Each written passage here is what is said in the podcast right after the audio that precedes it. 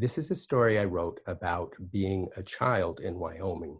Um, it is really um, sort of an exaggeration of what it was like to be a child in Wyoming. Um, there's some violence in this story, so I want to say right up front that none of well not well none of the violent events in this story actually occurred um, but it is a scene that may have occurred um, at the time that i was growing up in basin wyoming the name of the story is a critter in the henhouse get up god damn it something's in the henhouse my father's command pierces my sleep like a 22 caliber bullet, and I snap fully awake. My dog, Boots, barks in the distance. I am tangled in sweat dampened sheets in the dank air of my stifling farmhouse bedroom. It is a hot summer night. August 16, 1975, to be exact, but the movie posters carefully tacked over the wallpaper are from years past. My mother and I used to watch these classics every summer afternoon and in her absence, I find a small measure of comfort in the beaming starlets, familiar faces. You're a 14 year old boy, my father would grumble. Turn off that damn old movie and do something a 14 year old boy does. But mom and I just turned up the volume and nestled deeper into the sofa. The digital clock clicks from 311 to 312 as Boots and my father continue to sound the alarm, a ruckus that now includes the frantic squawking of our laying hens. Get up, you dumb fuck, he yells. I'm going to kick your ass if you make me miss this critter. I know better than to linger. My father has never been the kind of man to wait patiently, a trait that has worsened since mom died in the spring. He was just curmudgeonly before, and she could protect me. Now he's downright mean, and he and I are here alone. He kicks my ass first and asks questions later. I leap from my bed and grab a 12 gauge shotgun from the gun rack on my way out. I know what's up. This scene has played out before. Hens lay eggs, varmints eat eggs. They find a way to crawl in the henhouse, no matter what steps we take to deter the night visits. These clever creatures are inventive. They climb over, dig under, or chew through any obstacle we construct. And once inside, neither egg nor hen is safe. I don't bother dressing for tonight's hunt. The thermometer hovers at 90 degrees, and no one is going to see me in my jockeys. The nearest farmhouse sits a good mile over the hill. I hit the back door at a run, but my father is already halfway to the barnyard, perched on the rise behind the house. Seems he is always at least one step ahead. He wears nothing but his boxers and unlaced boots, and he clutches a rifle. The angry sinew of his calves works as he strides uphill toward the outbuildings. He's nothing but bone and tendon, too damn mean for fat to stick. Hurry up, boy. Did you get the flashlight? I turn back to retrieve the forgotten flashlight, but he stops me quick. I know I couldn't count on you. I grabbed it. Now get your ass up here, pronto. Like I always said, always a step ahead. We pause at the door to the coop to get organized. Inside, the hens flap and fly, screeching and cackling. There's quite a stir in there. He hands me the flashlight, instructs me to hold the beam steady on the beast as soon as I open the door. He whispers, but I hear the yell of his intention. Just keep the light on it, nothing else, so I can get a shot, he whispers, the sound scraping over his teeth. Do you think you can do that, boy? He continues. Only it isn't a question. It's his assertion of the fact that I probably can't. I've lived with him my whole life and I've learned how to decipher his code. Just pay attention, he hisses, but I don't know why he whispers. Boots hasn't stopped yelping since this ordeal began, and the hens themselves are causing quite a disturbance the intruder has to be aware that the gig is up. My father braces for the assault, one leg to the front with bended knee, the other locked straight back for stability. His upper body leans forward and the rifle butt tucks snugly into his shoulder. He lays his right cheek against the wood and sights down the barrel pointed at the still closed door. He stands ready, and except for the worn white boxers waving slightly in the tepid breeze, he might be a statue, the naked marksman or the enemy army's general in one of the old war movies. I am contemplating his role when he commands me back to the task at hand. Go, he yells. Go where? I ask. My musings interrupted. I am unsure of what he expects. Jesus Christ, I mean, open the fucking door and shine the goddamn light. Oh, I say. I stand in the open night wearing nothing but my underwear with a flashlight at the end of one extended arm and a rifle tucked under the other. I imagine this is funny scene, and if I weren't part of the joke, I might laugh. Go now, he commands. I tentatively nudge the door open with one bare foot, not knowing what horror will greet me. Wolves? Bandits? Rabid weasels? I swallow my fear, which lodges as a burning sensation right below my navel, and step into the chaos. The smell of chicken shit hits me first, followed by the frightening sound of a hundred panicked hens whirling uncontrollably around the coop.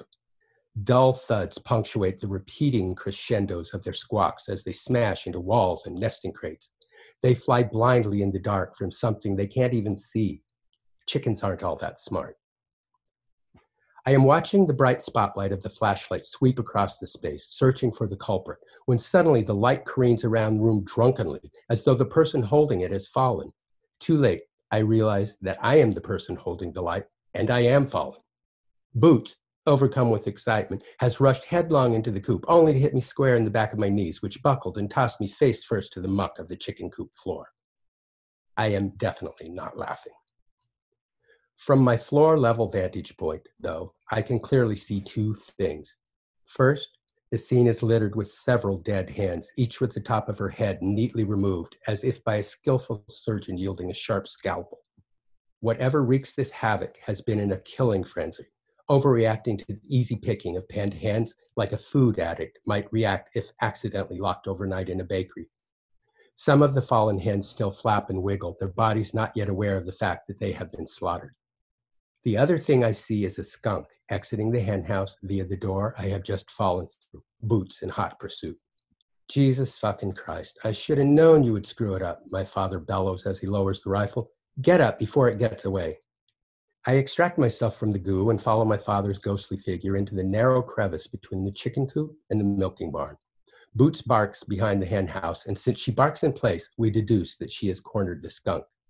As we pick our way through the dark passageway, my father cussing in front and me limping along behind, trying to shake off as much chicken shit as I can, I realize that my shotgun aims squarely at his back.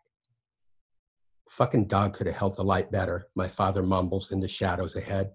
Might have gotten that fucking skunk this time, but no, you had to screw it up. How's that chicken shit bath? He laughs. First time I've heard him laugh in months. My index finger slides along the polished surface of the wooden rifle stock to rest on the trigger. It longs to squeeze, and the next morning's scene plays in my mind. I fell and the gun went off. I see myself explaining to the sheriff as he stands over the remains of my father, the body nearly torn in half by the close range shotgun blast. The chicken shit I smeared on him dries in the morning sun. What the hell are you giggling about? Get back here. Dog's got him holed up under the coop, my father says, interrupting my fantasy as he disappears around the backside of the building. My finger moves away from the trigger. The hen house sits on a slight grade, the front resting squarely on the hard packed soil of the barnyard, while the backside is elevated about six inches above. Boots says the skunk has taken refuge in this cave between the floorboards and the soil. She says so loudly and repeatedly. Boots does her doggy dance at the back of the chicken coop. Shut up, my father yells at the dog as he manhandles her away from the opening. He restrains her using the chain collar and orders me to lie on the ground and search under the building with the flashlight. Great, I am thinking. I'm in my underwear, covered in chicken shit, and now I get to lie on the dirt and come face to face with an angry and scared skunk. This does not bode well. What the hell are you waiting for? Christmas? I lean the shotgun against the building and lower myself to the ground. My knee gets scraped in the process, but I don't mind. It will be additional proof that I fell when the gun accidentally went off. Do you see the some bitch? He asks. Only a good skunk is a dead skunk. He said these same words last winter when another skunk had visited. Boots and I had both gotten sprayed, and we were ostracized to the barn for our tomato juice bath, the country remedy for skunk spraying. My mother tried to tell him that leaving me out in the barn on a cold night wet was cruel, but he was having no part of her coddling. They had a big fight about it that ended with her crying. Tomato juice works all right, gets the stink out, but sure does sting the eyes.